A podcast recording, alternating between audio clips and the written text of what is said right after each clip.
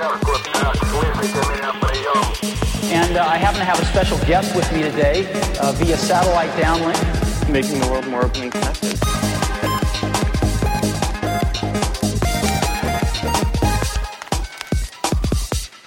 Welcome to the Today in Tech History podcast, where you learn about a few tech related events that occurred today, June 21st, from history.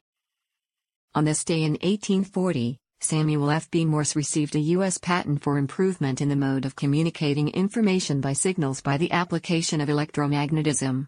We call it Morse code. On this day in 1963, a hotline was established between the Soviet Union and the United States following the Cuban Missile Crisis. While later it would become the famous red telephone, it started as a teletype. On this day in 2003, the Wikimedia Foundation was founded in St. Petersburg, Florida by Jimmy Wales to oversee the various wiki projects like Wikipedia. That's a look at tech history for June 21st. If you'd like some more, go take a look at the year in tech history, illustrated by Scott Johnson.